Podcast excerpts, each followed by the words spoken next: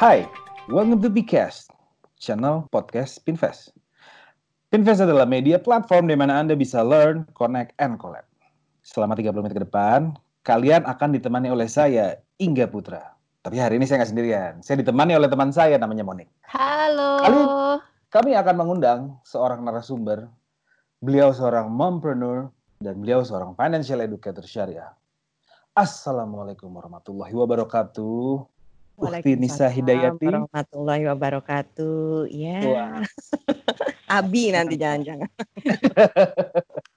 Gimana Mbak Nisa kabarnya? Alhamdulillahirobbil alamin sehat. Anyway, Walaupun- kapan lagi nih Mbak Nisa ada live lagi di Instagram? Ramadan kemarin kayaknya cukup sering ya Mbak Nisa buat live di Instagram. Nggak cuma seputar financial, tapi di seputar hal yang lain juga. Yes, betul. Nanti lagi menyiapkan lagi buat season 3 Quarantine Tips. Eh, nanti ya di bulan-bulan ini sih, bulan Juni emang planningnya. Kan kemarin udah ya season 1, season 2 gitu. Wah, ada Sekarang drama sih. Kita kayak film drama ya. Ah, ya. Semalam film eh, Mbak Monik kemarin nonton film ini nggak eh, final episode-nya The World of Marriage? WOM. Sungguh ya, gu- gue itu bukan drakor banget loh beneran. Gue kalau ngomongin soal drakor gue nggak nyambung sama sekali. Asli bukan drakor banget. Mbak Nisa nonton Mbak Nisa? Nonton tapi belum karena bulan puasa nggak berani nonton. Takut Ya pahala berkurang ya kan. Anyway, suka banget nih kita dapat waktu ngobrol-ngobrol di sela kesibukannya Mbak Nisa yang sering banget melakukan konsulta- konsultasi online di masa pandemi ini. Anyway, Mbak Nisa, Yes. saya tuh dan pendengar juga pengen tahu nih di Instagramnya Mbak Nisa Hidayati. Itu kan namanya Mbak Nisa Hidayati adalah Nisa Hidayati, CFP, Certified Financial Planner. Ceritain sedikit dong Mbak perjalanan mendapatkan gelar si CFP ini, kenapa Mbak tertarik di dunia financial planner? Oke, thank you Lingga. Em, jadi saya nggak boleh panggil Mas kan ya? Panggil. Nggak apa-apa panggil. Lingga Eh jangan deh, jangan mas deh. Kayaknya sih gimana banget itu kalau dipanggil mas. Oh, oke. Kalau cerita perjalanan gitu ya, eh, dapetin Certified Financial Planner dan kenapa tertarik di Financial Planner. Sebenarnya sih dari dulu, dari SD kali ya, dari kelas 6 tuh saya orangnya udah cukup eh, buka punya buku anak SD ya, punya buku pengeluaran dan pemasukan ya, bayangin gitu. Oke. Nah, terus eh, karena saya waktu itu punya eh, sewa menyewa perpustakaan saya, jadi saya perlu mencatat pemasukannya berapa, pengeluaran dan lain sebagainya. Terbawa sampai eh, terus SMA ya, terus sering disuruh jadi bendahara dan lain sebagainya, sampai akhirnya eh, kuliah. Suatu namanya juga anak kuliahan ya, kayaknya waktu fleksibel tapi pengen bisa mulai dapat income. Saya Iya di Bandung kuliahnya eh, dan di Bandung tahu sendiri ya Lingga radio tuh banyak gitu kan ya. Jadi akhirnya Oke. saya ke radio eh, dan Hmm. di radio saya jadi produser iya, jadi penyiar iya gitu. Nah, Pantes suaranya tuh merdu gitu ya mbak. Mbak Nisa tuh ya nggak? Mbak Moni setuju nggak? Mbak Nisa tuh kalau lagi ketawa tuh suaranya ada nadanya gitu loh. dilatih dulu ya. lanjut lanjut. Nah, di situ saya kan dapat income ya. Nah, ketika saya dapat income itu sebelumnya tahunnya waktu dulu kan hanya tahun nabung kan ya. Ketika dapat income, eh, saya ingat ayah saya tuh bilang ketika udah mulai mendapatkan income jangan sampai income-nya itu gone begitu aja. Dan beliau mulai mengenalkan saya kepada beberapa produk. Itu tahun berapa ya? 2000-an lah ya. Dan di situ saya kenalan pertama kali sama reksadana. Wah, menarik nih ya belajar tentang selain menabung gitu kan ya. Oke. Jadi cari-cari tahu dan mulai semua eh, income saya waktu itu sebagai di dunia radio saya sisihkan untuk beli rutin, beli reksadana dan eh, udah eh, waktu itu masih orang minim ya pengetahuan tentang reksadana ya. Bahkan kayaknya teman kuliah saya nggak ada yang punya. Tahun 2000-an gitu. Iya 2000-an tuh kan anak-anak masih pada kuliah ya kan? Mm-mm, gitu. Nah, di situ em, mulai banyak temen nanya gitu ya. Kenapa sih kok udah kuliah mulai ini? Oh ya soalnya kan eh, nanti kita ada beberapa yang mau kita wujudkan mimpi kita. Saya ngikut aja gitu ya. eh, apa yang saya baca-baca pada waktu Mhm. itu. Terus em, yang membuat saya lebih tertarik akhirnya di dunia financial planner sebenarnya adalah ketika akhirnya em, saya mendapat kesempatan untuk mengambil eh, gelar untuk postgraduate ya, master di Inggris pada waktu itu. Nah, Oke, di situlah keren saya banget terus terus.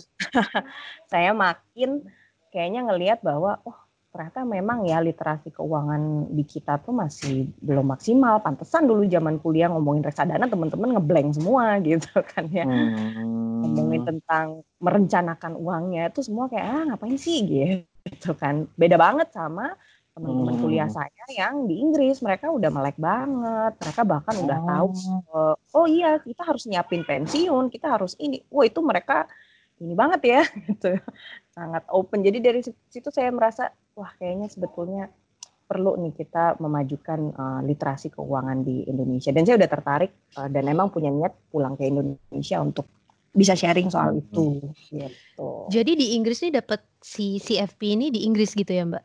Oh enggak, dapet CFP-nya di Indonesia.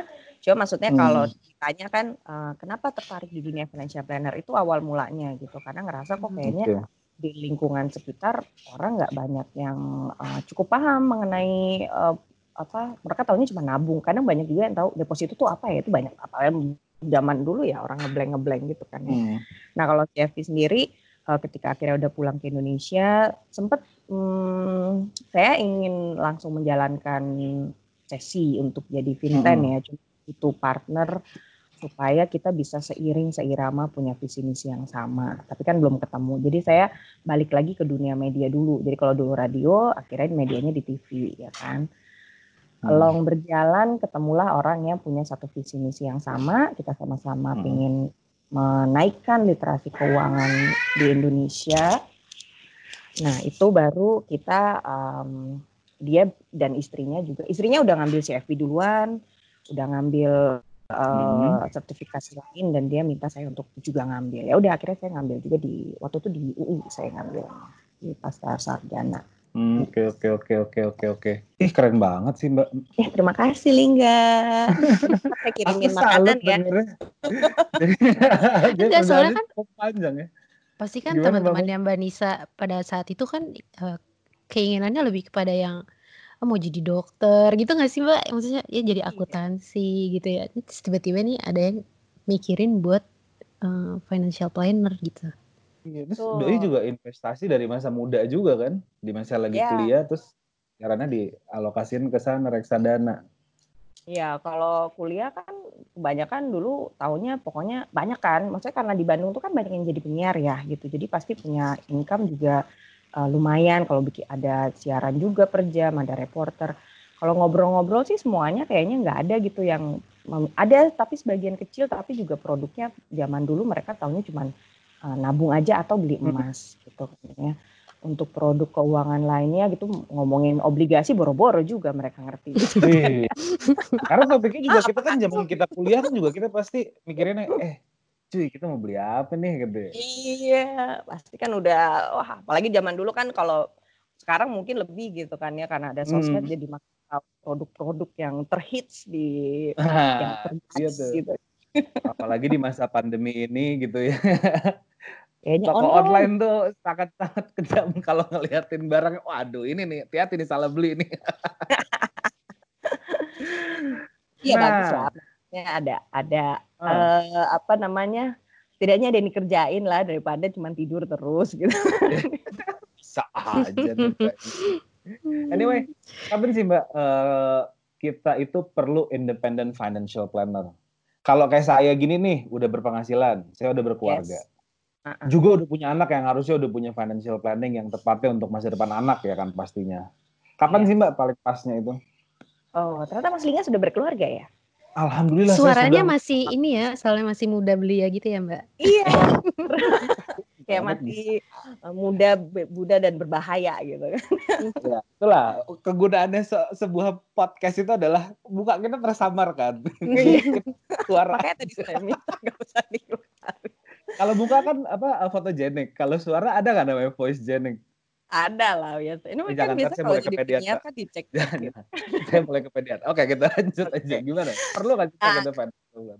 Sebetulnya sebelum kita ngomong apakah saya perlu seorang independent financial planner gitu ya, uh, saya selalu bilangnya adalah sebelum pada akhirnya mau berdiskusi atau konsultasi lebih lanjut dengan seorang independent financial planner, saya selalu bilangnya adalah sadari dulu bahwa uh, ini especially kalau misalnya konteksnya berkeluarga ya sadari dulu uh, apakah selama ini selalu uangnya kurang terus atau enggak gitu kalau misalnya merasa oh enggak saya enggak kurang karena itu dulu kan yang disadarin karena banyak yeah. orang hmm. anggap bahwa kayaknya perlu ke financial planner kalau udah bermasalah sekali deh gitu kan nah, tapi ada juga orang-orang yang uh, dia masih kayak I think I don't need them gitu kan uh, kalau mereka jawabnya adalah, oh saya nggak bermasalah tuh mbak, saya kayaknya oke-oke aja gitu.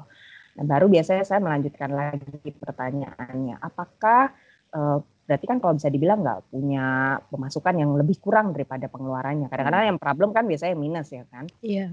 Nah kalau misalnya dia baik-baik aja, saya biasanya akan tanya lagi gitu, apakah kamu udah tahu dalam berkeluarga ada financial goals yang kamu sudah mau capai bersama sebagai suami istri? Kalau tadi Lingga hmm. bilangnya kan oh, untuk masa depan anak, misalnya biasanya jawabnya gitu, oh ya udah tahu mbak gitu, pasti gue akan menyekolahkan anak gue. Oke, okay. hmm. planning lo mau gimana? Biasanya saya nanya gitu. Kalau misalnya orangnya bilang ya pokoknya disiapin aja mbak, ya mau ditabung, apa dan segala macam kan. Pokoknya saya tahu yeah. ya, pokoknya menyisihkan duit gitu kan ya. Iya iya. Oke menyisihkan duit, tapi kamu yakin ketika nanti di saat uang itu dibutuhkan bukan uangnya pas beneran ada. Nah di situ hmm. baru kalau dia merasa ada keraguan gitu, nah uh, kalau kamu sudah tahu bahwa oh udah tahu, tapi jarang sih saya ketemu orang, hampir nggak pernah juga sih ketemu. Oh saya udah tahu mbak, nanti saya mau untuk anak saya, saya akan menyisikan sekian X tiap bulan, lalu nanti di tanggal hmm. sekian X saya akan membeli sebuah produk keuangan, misalnya beli suku gitu ya, hmm. untuk dipindahkan ke sini, lalu duit yang dari sini saya putar ke sini, oh itu jarang sih saya. benar, nah, benar. jadi uh, pada akhirnya perlu konsultasi minimal satu kali hanya untuk uh, membantu melihat kita itu jadi kayak uh, blind side-nya mereka. Jadi uh, mereka mungkin udah tahu mau anaknya pendidikannya apa, tapi ada beberapa faktor yang kita bisa bantu ngingetin gitu. Ini loh yang harus dipikirkan. Contohnya kayak misalnya paling simple kalau yang masih baru menikah ya, biasanya kan mm -hmm. ini soal pengen dapat rumah gitu kan ya. Nah, ini menarik nih nah, soalnya banyak kan beberapa pasangan yang kayaknya emang big picture-nya mereka goals paling besar yang mereka kan mereka pengen punya rumah gitu kan. Coba menarik nih Mbak, coba gimana Mbak? Gitu. Nah, oh saya pengen rumah Mbak gitu kan. Biasanya mereka akan fokusnya cuman um, berarti DP-nya kalau misalnya 20% berarti rumahnya kalau gue nanti uh, duitnya ada 200 juta berarti rumahnya yang satu miliar ya Mbak ya. Iya. Cuma mereka hmm. suka lupa kadang-kadang kayak ngitung halo, ada nanti mungkin harus diisi furniturnya. Halo, nanti mungkin. Jadi hal-hal mereka ada uh, konsultasi sama financial planner ya tadi kita tuh blind side-nya mereka gitu, remind gitu. Oh, ini loh nanti ada budget ini, nanti harus budget ini. Akhirnya jadi secara keseluruhan hmm. kita keteran gitu. Ya, soalnya kan, itu kan sebuah investasi yang besar ya, langkah besar ya membeli kayak sebuah rumah.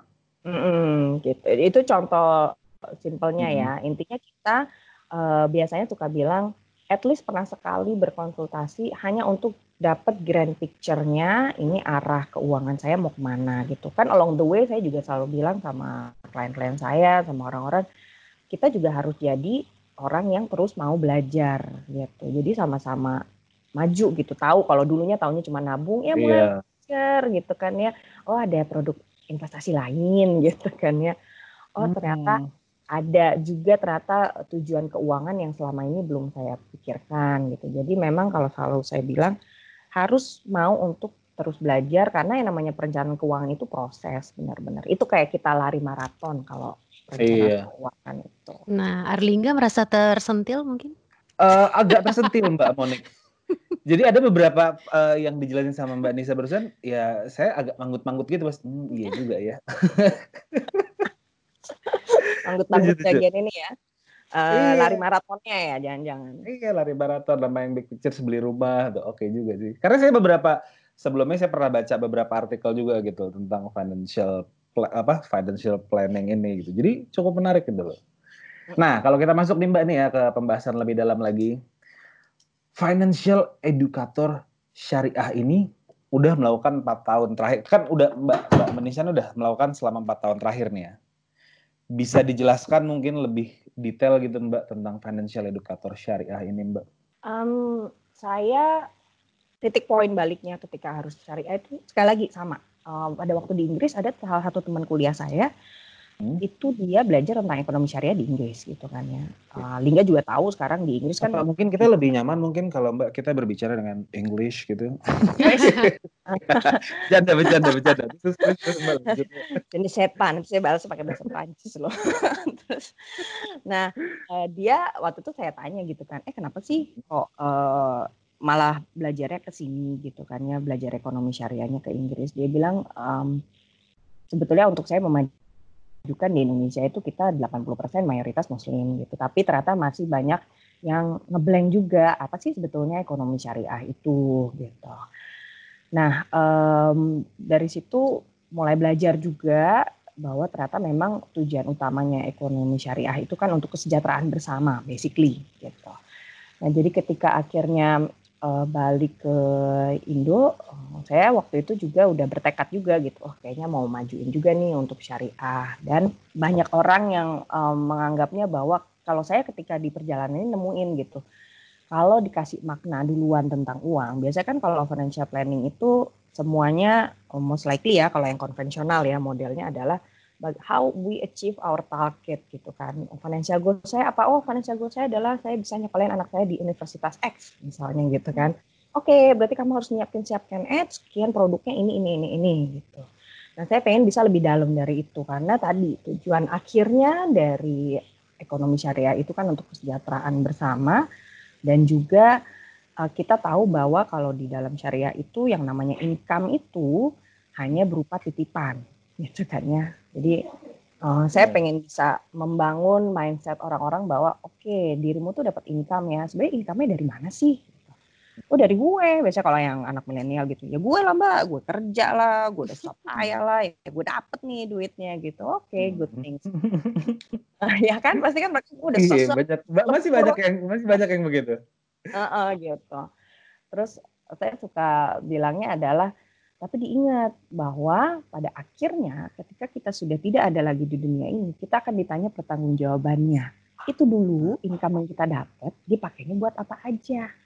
Apakah titipannya ini dipakai sesuai apa yang memang harusnya dipakai sehingga ketika kita berhadapan dengan yang maha kuasa kita bisa tanggung jawab gitu. Oh yes, gue bisa membantu kesejahteraan orang. Gue bisa untuk memberikan generasi gue berikutnya generasi yang kuat. Mereka tidak kekurangan secara ekonomi. Oh yes, gue bisa ternyata untuk uh, masyarakat sekitar gue bisa memberikan impact yang lebih bagus gitu. Nah jadi saya menurut saya kalau dari sisi edukator syariah adalah coba yuk kita lebih dalam dulu kita maknai income ini tuh seperti apa yang semoga dengan mindset seperti itu kita tahu bahwa itu titipan kita merencanakannya juga jadi berbeda dibandingkan dengan kalau dari sisi konvensional ya gitu. Oke. Okay. Cukup menarik. Gimana Mbak Monik? Wah, mulai serius nih. Oh, serius nih ya kan, aduh, urusannya udah bukan di dunia aja nih ya kan? Yes.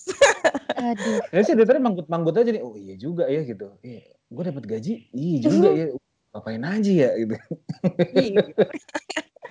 Jadi lebih lebih lebih memang kalau dalam finansial syariah saya uh, penekanannya nggak cuma buat dunia aja, tapi buat akhiratnya kita apa yang udah kita lakukan dengan si income income ini gitu. Ya, hanya dia akhirat bisa dipertanggungjawabkan gitu ya. Yes, betul. Uh, insya Allah berkah ini uangnya aja gitu. Oke, okay. kalau dikaitkan dengan investasi syariah, basic apa sih Mbak yang perlu kita ketahui sebelum investasi syariah dan benefitnya tuh apa sih? Oke, okay. kalau bicara soal investasi, saya biasanya orang memang kalau ketemu sama saya langsung, Mbak, uh, gue investasi di mana Mbak? Yang hmm. kayaknya gede gitu, terus nggak aneh-aneh. Oh, iya. sejuta umat itu. lagi pandemi begini ini menarik nih, ini menarik nih kalau lagi pandemi begini kita ngomongin investasi gitu kan. Karena yeah. kan ada beberapa kayak kemarin saya sempat uh, ada lah saya sempat baca gitu kan. Ada artikelnya cukup menarik gitu loh. Empat kaki itu lebih secure lah. Maksudnya kayak empat kaki pemasukan buat kita itu lebih secure gitu. Dibanding kita kalau cuma satu kaki satu kayak ibaratnya kayak meja gitu kan. Meja punya empat kaki. Kalau kita satu kalau kita punya empat kaki di meja itu satu kaki hilang kita masih berdiri gitu. Beda halnya sama kayak satu meja eh meja yang kakinya cuma dua. Kalau dipotong satu ya jatuh semuanya gitu. Ini menarik sih kalau lagi pada saat si apa pandemi ini ngomongin investasi. Kira-kira apa nih Mbak investasi syariah? Oke, jadi sebelum uh, lebih jauhnya saya suka bilangnya adalah sebelum kita bicara investasi, karena orang maunya kan pengen cepet ya, jalur cepet gitu. Hmm, mau, banyak tuh ya. Gimana Mbak? Banyak oh. banget ya Mamunik kayak gitu ya. Apa? Betul. Iya. Returnnya cepet Mbak, please. Ya, Ayo. Sering ya ya ditanyain gitu ya. Iya. Kayaknya itu kayaknya yang pertama kali ditanyakan oleh uh, semua orang. Jadi oh di situ saya bilang gini dulu. Emang kamu mau buat apa sih investasi? Ya, pasti jawabannya beragam gitu. Tapi yeah. kebanyakan ya yang gue tahu kita harus investasi mbak sama duit kita supaya muter gitu mbak gitu kan. ya kan intinya gitu biasa ya kebanyakan. Terus saya bilang oke. Okay. Terus kalau duitnya muter mau buat apa sih? Saya nanya gitu lagi karena dia harus tahu dong the reason kenapa dia harus invest investasi. Kenapa dia harus tahu reasonnya utama? Karena nanti hubungannya sama uh, istiqomahnya dia.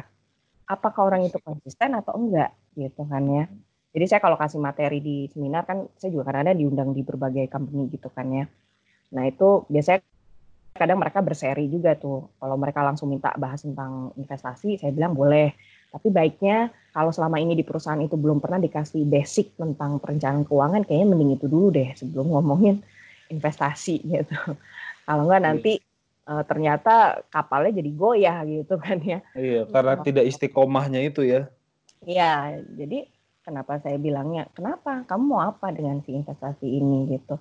Karena kalau nggak punya financial goals, saya bilang nanti pasti biasanya nggak akan istiqomah atau nggak akan konsisten. Akan merasa kayak oh ya udah deh bulan ini saya uh, naro misalnya di satu produk keuangan gitu kan ya. Uh, saya misalnya dia mau beli reksadana misalnya gitu kan ya. Udah deh sekarang beli atau dia mau beli emas gitu kan.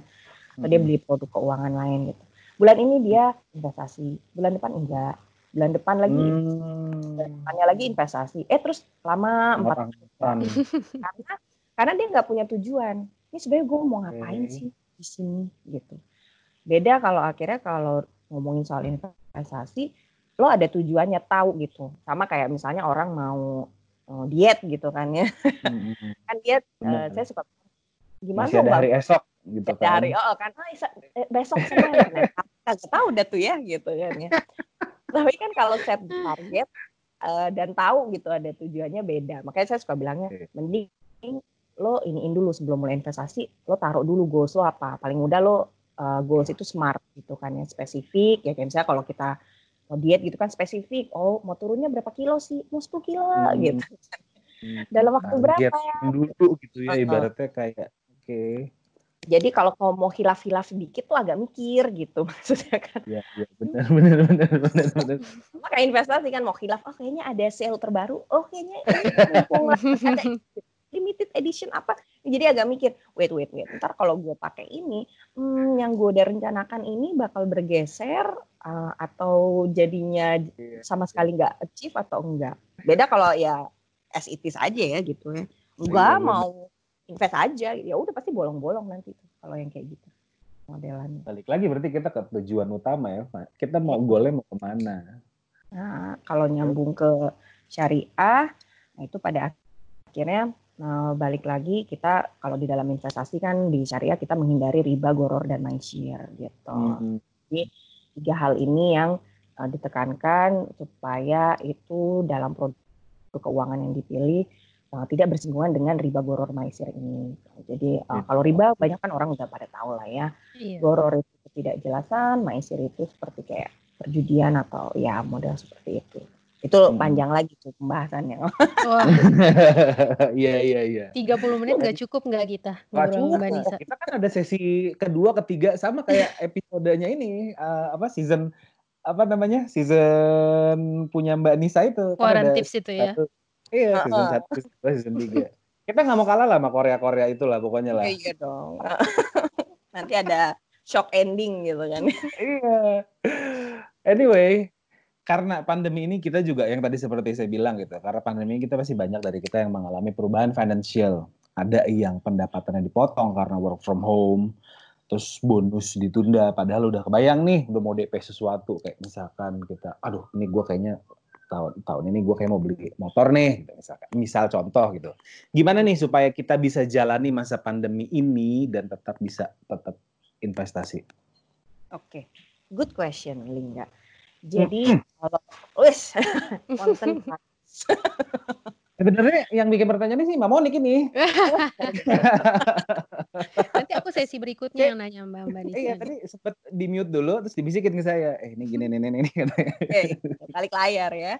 Oke. Oke, jadi karena benar sekali em, balik sama ide saya quarantine tips itu. Pada akhirnya kenapa saya bikin program quarantine tips itu kan panjangannya adalah quarantine tips itu kan tips selama masa karantina karena banyak orang yang mengalami banyak perubahan dalam dirinya kan dalam kehidupannya nggak cuma dari finansial tapi secara psikologi juga banyak lah ya.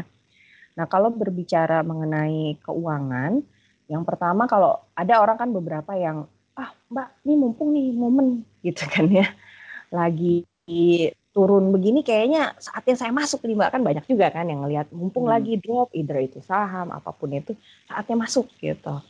Nah sebelum untuk mulai tergesa-gesa seperti itu, uh, saya suka bilangnya adalah coba cek dulu gitu, bagaimana uh, stability dari income kamu dulu itu yang pertama.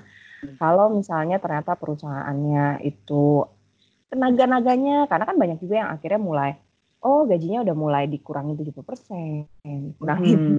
10, Apalagi 50. anak-anak retail. Kesian sih kalau anak-anak retail tuh.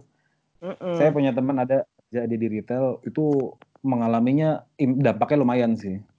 Hmm, betul. Banyak sih teman-teman Stability, event juga saya ada klien saya Oh, itu iya. company event. Nah, itu juga eh, berdampaknya cukup besar juga gitu kan. ya. Untungnya sih dia masih ada unit bisnis lain yang unit bisnis ini yang eh, menopang dia di luar yang event. Tapi yang eventnya dia like literally nggak jalan gitu kan. Nah, jadi eh, satu lagi dilihat. Yang pertama adalah gimana stability income-nya. Is it okay? Untuk ya udah, nggak masalah kok Mbak gitu. Tapi kalau misalnya, wah kayaknya gue naga-naganya bakal mungkin bisa dipotong, kemudian bisa jadi gue di PHK nih Mbak gitu. Saya balik Hmm. lagi, oke sebelum mau mulai investasi, lihat dulu sih dana darurat kamu.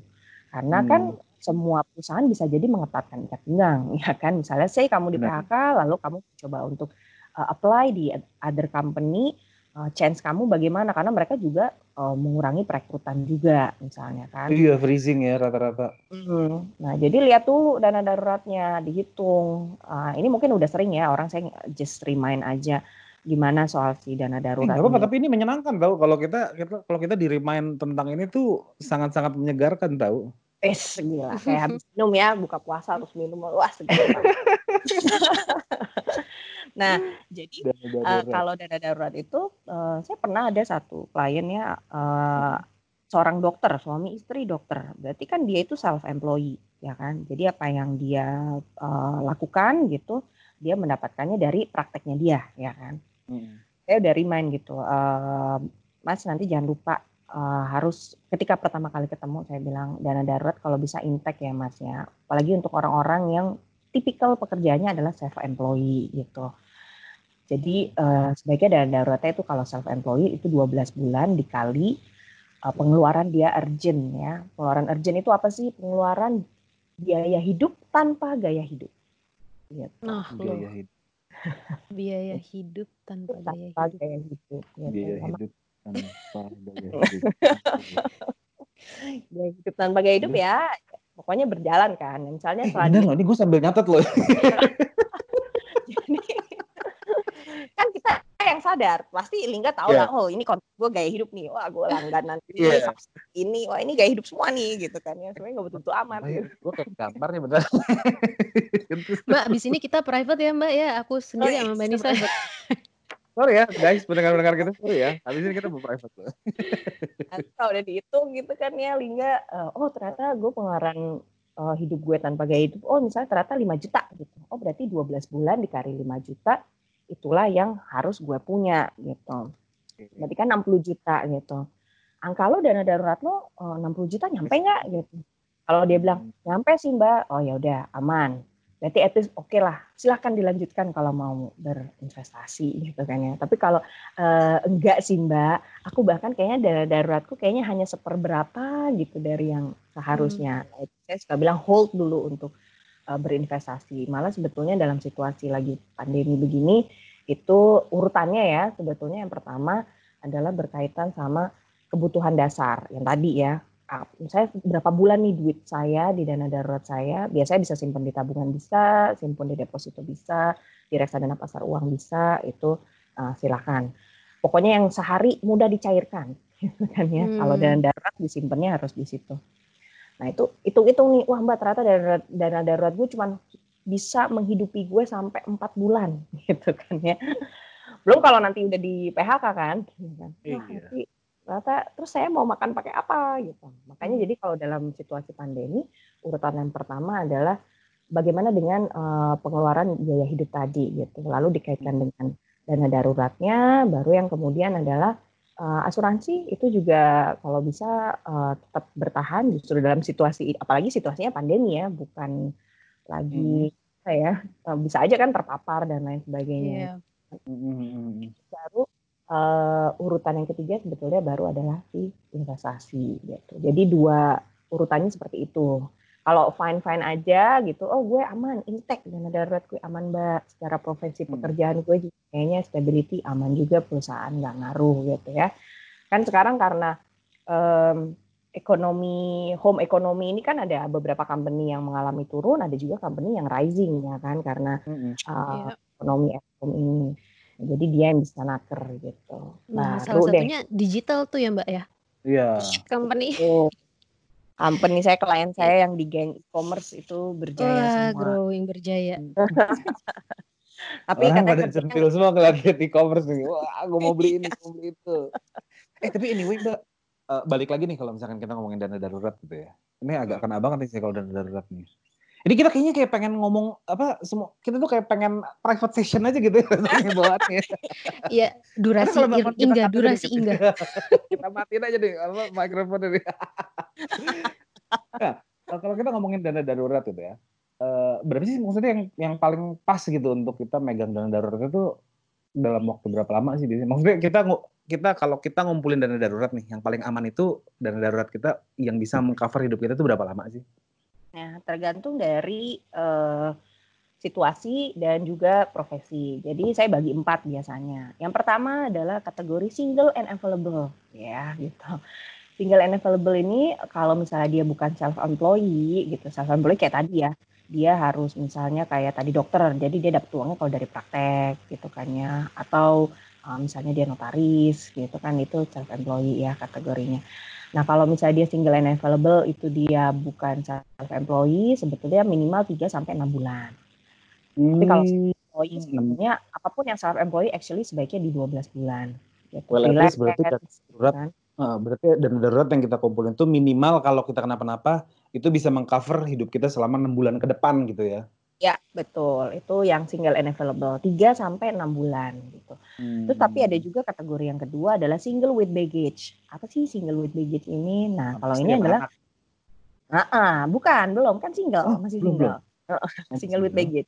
Banyak di luar sana. Tidak sabar gini tuh ini. Uh, uh, kan banyak orang-orang di luar sana yang single tapi dia membiayai orang tuanya atau dia membiayai adik-adiknya gitu. Jadi kalau dia nggak ada income, gimana adiknya mau makan? Gimana orang tuanya mau makan gitu kan ya. This might be called sandwich generation kali ya. Dia yes. Betul, atas dan bawah. Dia seperti petinya aja gitu. udah bukan petinya lagi kayaknya. Dia udah tinggal uh, apa namanya crustinya gitu. Iya, nah, Gimana, itu minimal enam bulan kalau yang itu. Jadi hmm. sebaiknya kalau itu minimal enam bulan.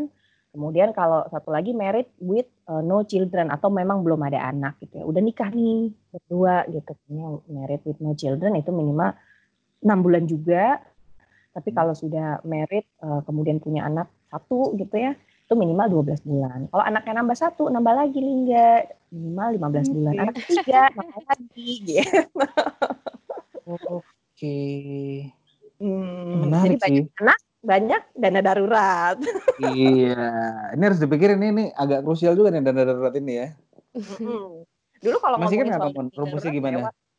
Kenapa kenapa? Mbak Monik, kenapa? masih kan nggak rumusnya gimana? Waduh, dana darurat itu aja tadi yang Manisa bilang tuh. Udah 5 juta kali 12 aja.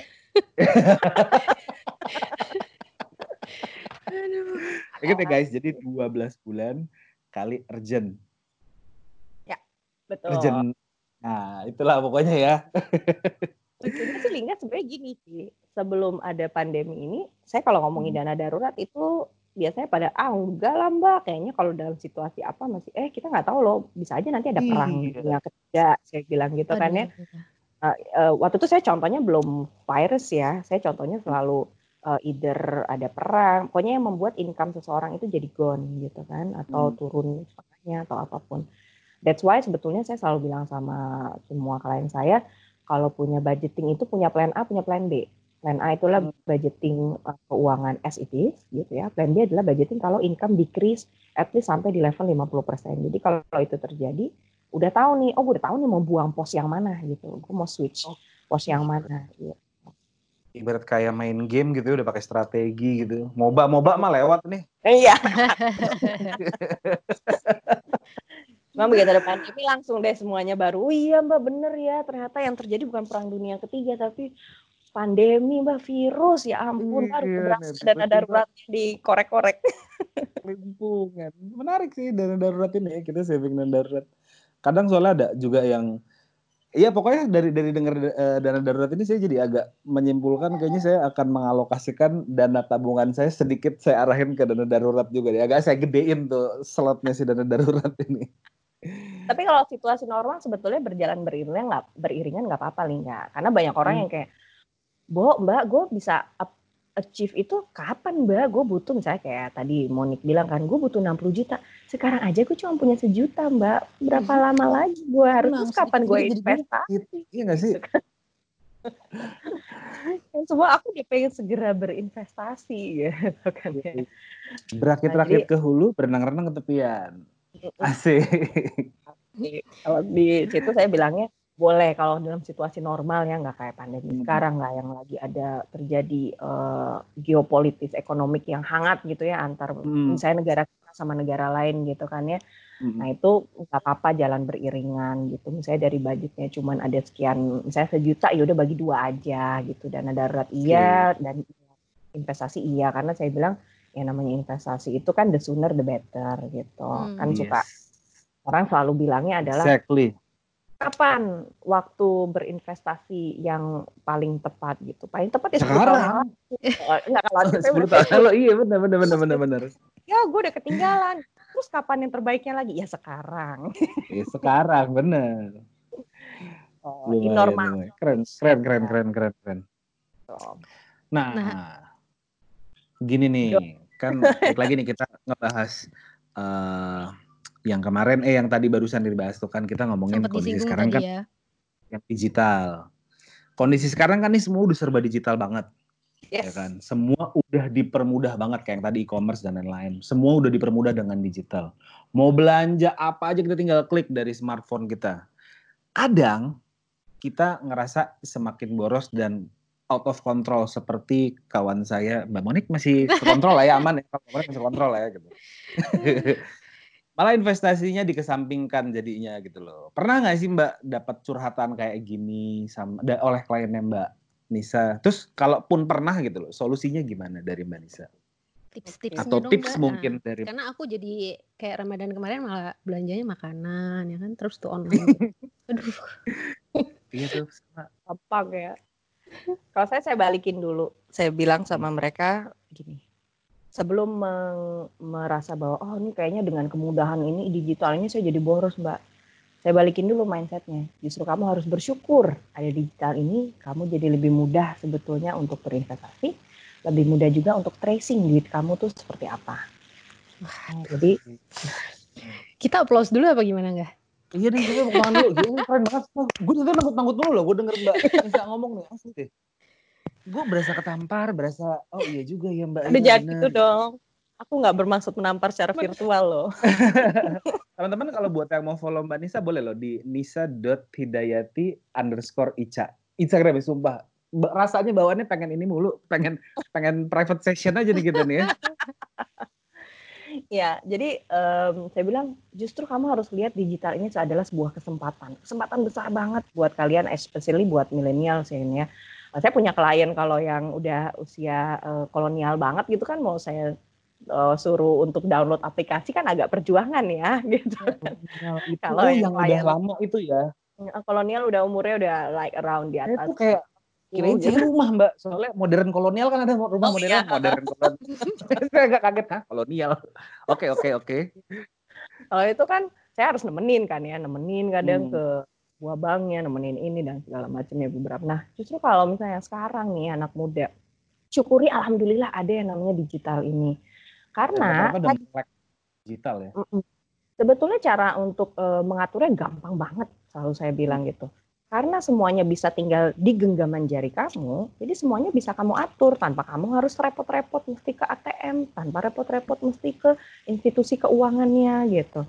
Contoh paling simpel misalnya di e-wallet kamu, kalau kamu dapat income-nya itu stabil, dapat gaji ya modelnya, udah aja langsung masukin cerut di e-walletnya sekian gitu ya. Kan bisa ada lima tuh ya e-walletnya dia gitu yang nyambung sama Hmm. e-commerce gitu kan ya. Ada Taruh ini aja ada yang itu. Taruh oh yang di sini gue taruh 200 ribu yang di sini gue taruh 200 nih. Ya udah itu udah budget lo kalau yang satu berkurang ya udah berarti lo harusnya ngerem dong. Oh men gue udah berkurang nih udah tinggal 50 ribu. Oke itu sebetulnya udah nggak bisa gue lakuin lagi. Hmm. Iya juga ya. lebih enak sebetulnya nggak kalau zaman dulu kan pakai amplop lah pakai apa sekarang tinggal masuk masukin gitu juga rata-rata merchants pun mereka juga menyediakan pembayaran melalui itu gitu ya, da- dompet virtual itu ya, dompet online itu ya. Apa tadi Mbak Mbak, Mbak Nisa E-wallet, bilangnya? e-wallet. E-wallet. Iya. Ah, ah, nah Kayak misalkan kita Cuman udah bisa bayar pakai GoPay, kita udah bisa bayar pakai OVO dan lain-lain. Oh, udah udah banyak gitu kan ya. Semuanya kan nyambung ke situ. Nah, kalau Hmm. misalnya nanti udah di plotting, uh, langkah berikutnya sebetulnya adalah uh, semuanya bisa di plotting. Termasuk kan kalau kayak kita mau nonton bioskop juga bisa di plotting. Karena kalau anak-anak muda juga ya mbak, soalnya filmnya lagi banyak yang bagus nih, gitu kan ya.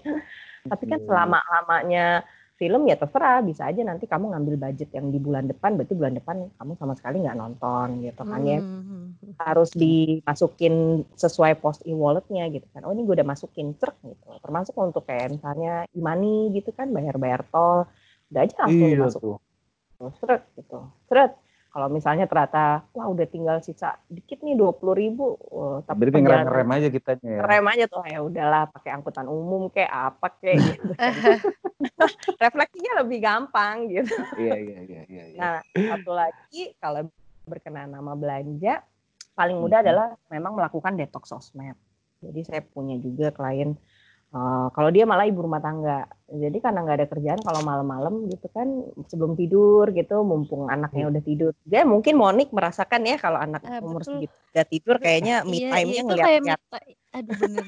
bener bener ngeliat-ngeliatin barang gitu kan ya. bener bener mbak dimasukin di chart dulu Ini kita ya kan mendengarkan diskusi emak-emak nih ya, cuman ternyata realitanya begitu ya. Iya, gue gak ada kerjaan mbak, gue tuh kesenangan gue tuh masukin di wishlist gitu, semuanya aja di wish gitu kan. Salahnya kan kalau ngeliat Pinterest kan, wah nih dekor rumah begini nih enak ini ya. Gitu. Jadi saya bilang cobalah untuk eh, misalnya tadinya follow beberapa eh, akun jualan gitu, unfollow dulu gitu. Kalau memang merasa setelah dilihat dari budgetingnya, oh ini boros banget nih ke arah sini gitu kan. Unfollow aja dulu, itu cukup memengaruhi kok unfollow karena jadinya kan nggak terlalu banyak terekspos gitu ya. Lalu Lalu- saya diem-diem kayaknya harus nge-unfollowin apa online shoppingnya istri saya deh itu ya kayaknya banyak banget mbak. saya tiap pagi mbak itu paket datang mulu ya Allah. Eh, tapi itu Langsung. kebahagiaan loh buat istrinya membela Ya. Asli, sumpah. Tapi lebih bahagia mana melihat tujuan finansial itu angka di Nah. rekening tuh lebih bertambah gitu. Ini membuka kata membuka pamungkas. mata dan hati kita nih ya Ini kata pamungkas barusan. Iya, Tapi iya, lebih bahagia mana kalau lo ngeliat gol kita tercapai. Wah, tepuk tapi- tangan ini. Gila, keren keren. kalau ngomongin keren, keren, soal soal gol kan berarti re- resolusi lah ya mbak ya itu Iya dong. ini kan udah bulan Juni nih masuk di Juni awal nih mbak mm-mm. Eh, masih terlambat nggak sih mbak kita bikin resolusi finansial 2021 Arlingga Nah. mau punya rumah di Pondok Indah misalnya kira-kira terlambat nggak tuh Pak? Gak ada. Jadi saya selalu bilang semuanya start dari ketika lo udah mau mulai itu gitu. Hmm. Jadi kalau eh, biasanya tuh semua klien saya pasti saya suruh bikin budgeting itu udah pasti gitu. Pasti beberapa yang kayak aduh mbak aku ini ngisi ini aku siap mental dulu deh mbak gitu kan ya. Karena di situ detail. At least sekali lah coba untuk uh, benar-benar budgeting isi on detail gitu kan. Ini apa berapa kira-kira berapa gitu. Jadi kita tahu posisi uh, keuangan kita itu uh, cash flow kita tuh minus apa enggak secara bulanan. Hmm. itu yang pertama. Yang kedua itu sebenarnya pengeluar personal finance kita tuh kayak perusahaan kecil gitu ya kalau yang sudah uh, menikah ya itu kayak perusahaan kecil hmm. rumah tangga lo aja lihat aja pembukuan lo selama satu tahun jadi kalau hmm. tadi Monik bilang saya baru mau mulai Juni ya udah berarti pembukuan lo setahun dari 1 Juni sampai 31 Mei 2021 gitu kan ya hmm. jadi nggak ada kata terlambat lebih baik now gitu ya, Uh, uh, mulai dari nol ya gitu kan ya harus tutup terut ya, gitu kan ya. Mohon maaf izin, mohon maaf uh, uh. dari lagi ya. Lo maafkan ya, atas silafan saya selama ini gitu kan. Terus menatap-natap barang-barang mewah yang sekarang juga nggak bisa dipakai kan karena pandemi bener iya. Dulu apalah apalah. Tidak ada kata terlambat. Mulai sekarang nak jadi nggak ada kata oke. Okay. terakhir nih mbak. Bagi tipsnya dong mbak buat kita untuk menata ulang keuangan kita dan tetap bisa berinvestasi. Oke. Okay. kalau mau menata ulang uh, keuangan yang pertama tadi saya bilang tadi uh, konteksnya adalah kita harus tahu banget ini makna saya dapat income ini saya hmm. goalsnya mau apa. Itu yang okay. utama. Kalau nggak punya goals tuh sama kayak gini Lingga. Bayangin kayak ini sebuah kapal nih ya Lingga ya. Ini ini simpelnya saya kapal itu kayak misalnya um, bodi kapalnya itu adalah uh, tabungan atau dana daruratnya kita. Mm -hmm. kemudian uh, layarnya itu adalah investasi gitu Kemudian pelampung atau skoci-skocinya itu adalah asuransi. Ini biasanya tiga ini saling berhubungan terus gitu dan itu harus berjalan beriringan gitu kan. Nah, hmm. kalau itu udah bagus nih ya Lingga ya, udah bagus uh, kapalnya uh, investasinya ada, kemudian juga uh, apa uh, ban skocinya juga ada, tapi dia tuh nggak tahu mau ke mana gitu ya.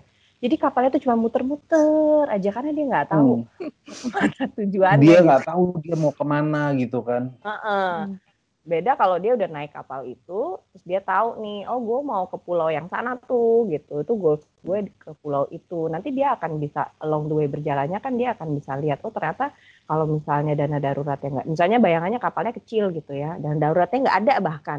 Jadi kan kapalnya kecil banget tapi dia mau investasi gede. Layarnya terlalu besar yang ada kapalnya jungkel duluan gitu kan. Benar. Gitu. Atau kalau misalnya ternyata uh, kapalnya udah ada, kemudian investasi ada juga, tapi nggak ada bannya. Eh ketika kena badai di dalam perjalanan nggak ada asuransinya gitu kan, uh, diambil lah iya. investasinya buat bayarin kesehatannya dia lah, buat bayarin hmm. yang lain-lainnya gitu. Jadi waktu mau mulai menata ulang keuangan itu, saya paling gampangnya gitu, bayangin coba lo tuh lagi di atas kapal, lo pasti kan pengen kapalnya layarnya sesuai sama bentuk kapal lo kan nggak lucu layarnya sampah eh, yeah. sampan tapi layarnya kayak layar uh, terkembang yang gede banget gitu kan. Iya iya iya. So imagine that gitu saya selalu bilangnya gitu. Lo berada di kapal itu I know gue mau ke mana dan kompasnya gue mau seperti apa kompas ini mau gue pakai gitu. Jadi kalau related sama yang investasi Nah, kita butuh uh, si layar ini untuk bisa nyampe tentunya dengan kompas yang kita udah tahu kalau dalam situasi lagi badai begini kita tahu nih layarnya mesti dikembangin apa enggak atau malah kita gulung aja. Kalau dikembangin nanti anginnya makin kenceng eh patah gitu kan ya. Iya, iya, ya iya. gitu. Jadi saya paling simple bilangnya kalau mau menata ulang keuangan just imagine yourself in a boat and that boat's gonna uh, give you a way untuk ke sebuah financial goal ke sebuah pulau yang emang lo mau kejar selama ini Amin. Mantap. Oh, keren banget Mbak Moni. Ayo buruan uh, di closing saya mau private cepetan Arlingga. Oke, keren banget hari ini obrolan kita itu uh, dengan Mbak Nisa ini adalah kita membahas beberapa materi tentang konsultasi financial ya dari mulai secara syariah, secara invest, investasi secara syariah, kemudian kita juga membahas financial goals ya. Kita juga tadi membahas sebagai bagaimana pentingnya dana darurat ini buat buat kehidupan kita pada saat kita mengalami emergensi pandemi begini ya, Mbak ya. Yes, Kemudian yes. juga untuk mengontrol itu juga kita juga tidak maksudnya kayak digital itu kita nggak boleh tolak juga ya ternyata itu bisa memudahkan kita sesungguhnya malah ya dengan memplotting e-wallet kita ya. Yeah. Kemudian juga kita juga harus detox sosmed juga. Dan yang terakhir itu kita harus tahu goals kita tuh mau ke mana pada saat kita mau invest dan jangan lupa asuransi juga ya kalau misalkan ada apa-apa jadi kita bisa aman. Betul. Seru seru seru seru. Ini merupakan topik yang kali ini saya dengernya sampai manggut-manggut loh Mbak. Gimana Mbak? Manggut-manggut juga nggak Mbak? Benar, benar, benar. Saya, saya manggut-manggut loh, asli. Gue manggut-manggut banget ini begitu pas dengerin kayak, wah ini iya juga ya, iya juga ya, iya juga ya. Alright, terus terus. Anyway, terima Ya. kasih Mbak Nisa. Terima you. kasih Mbak Nisa. Ada sesi kedua atau sesi ketiga, season kedua, season ketiga. Buat teman-teman juga jangan lupa dengerin ngobrol-ngobrol santai kita bersama narasumber yang pastinya menginspirasi serta menambah wawasan kita setiap hari Jumat. Jangan lupa juga kunjungi Pinfest di pinfest.co.id. Saya Arlingga Putranto. Saya Monik dan Saya Nisa Hidayati alias Ica. Instagramnya di mana Mbak? Oke, Instagramnya nisa.hidayati underscore Ica. Luar biasa. Sampai jumpa minggu depan. sampai Yes. jumpa. Terima kasih. Thank you, thank you.